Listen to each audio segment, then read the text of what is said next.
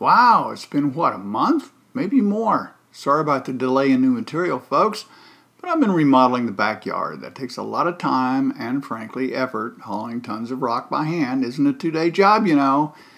Anyway, here we are. Welcome to the Cybernetic Atheist Podcast.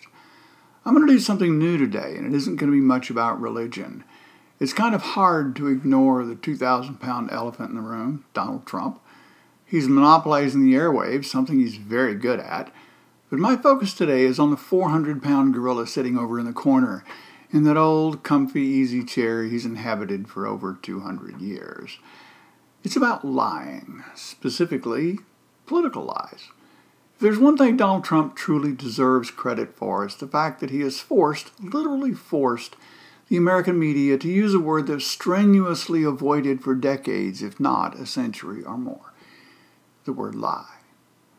I could use a thesaurus to list all the alternatives they prefer, and we're all familiar with them, so I won't bother to do that now. But suffice it to say, the kid gloves are off now, and most of the media, except for Fox News about Donald Trump, uses the word lie to describe when a politician is not telling the truth.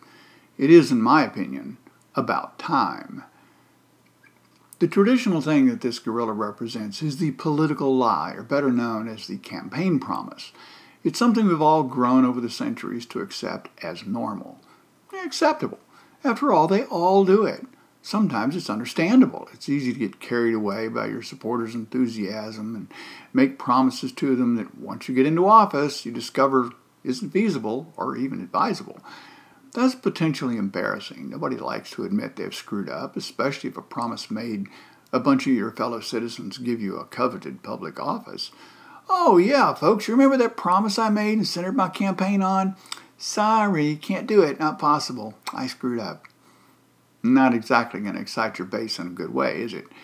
Of course, the actual way to do that would be more sophisticated and could actually be refreshing if done right. People aren't stupid. Well, most of us anyway. A good example of this is the current campaign promises being made by the GOP right now across the country. Almost all of them are promising to protect the rights of Americans to protection against insurance companies rejecting their needs for health care for pre existing conditions. The problem is that the GOP across the country, from 20 states, is backing a lawsuit by those states to overturn the protections of the American Affordable Care Act most specifically the provision about forcing coverage for pre existing conditions.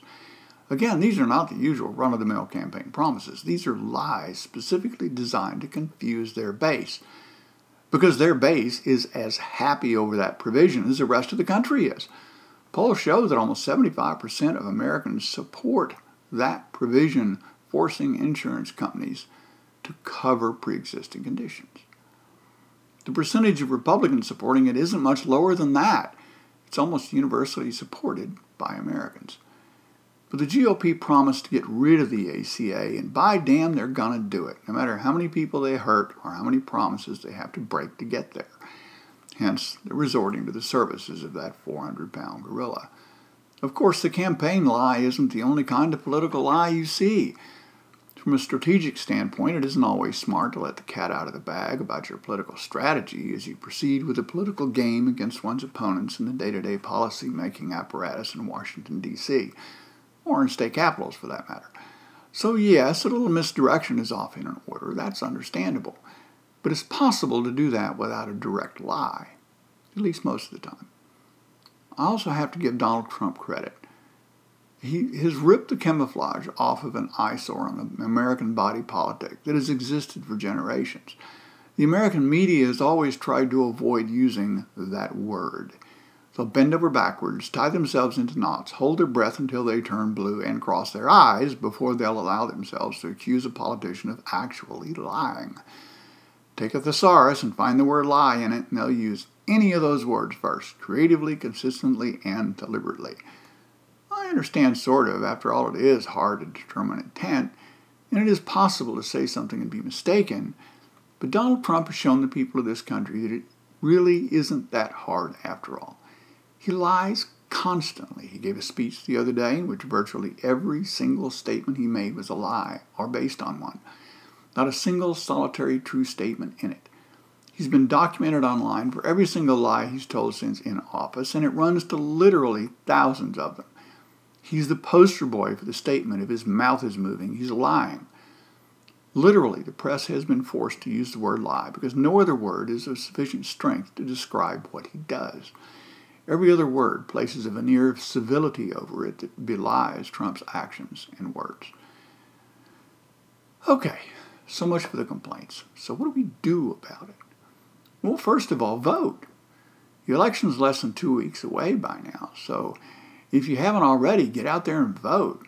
Vote blue, vote Democrat, because nothing else will send a message to the establishment that we will no longer tolerate the support of a man who lies so constantly by a party that is so determined to destroy the welfare of this country.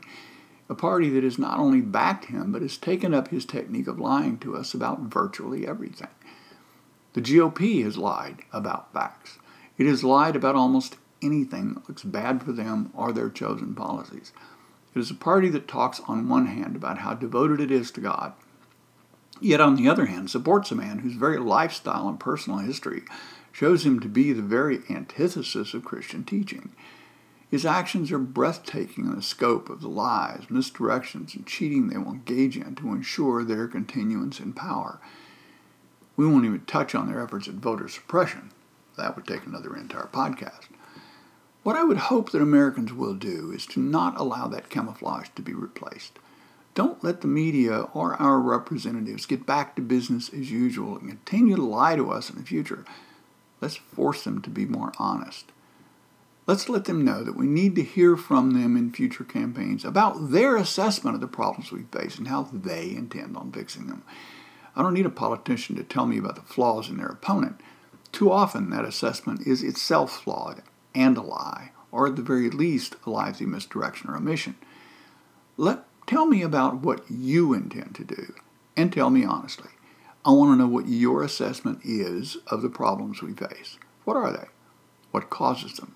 How can that be fixed or changed to our advantage? That's what I want to hear from a politician. Let's not continue to let the GOP be the party of no.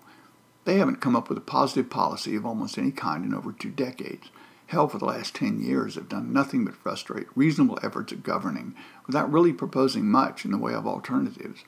In fact, since seizing control of the government, all three branches, in fact, they've done exactly nothing of substance but give our money to the wealthy and to corporations and simultaneously drive up the debt. Let's vow to stop that and stop it now. Let's further vow to not allow that in the future. Force our representatives to tell us what they will do, not what their opponents might do. Thanks for listening.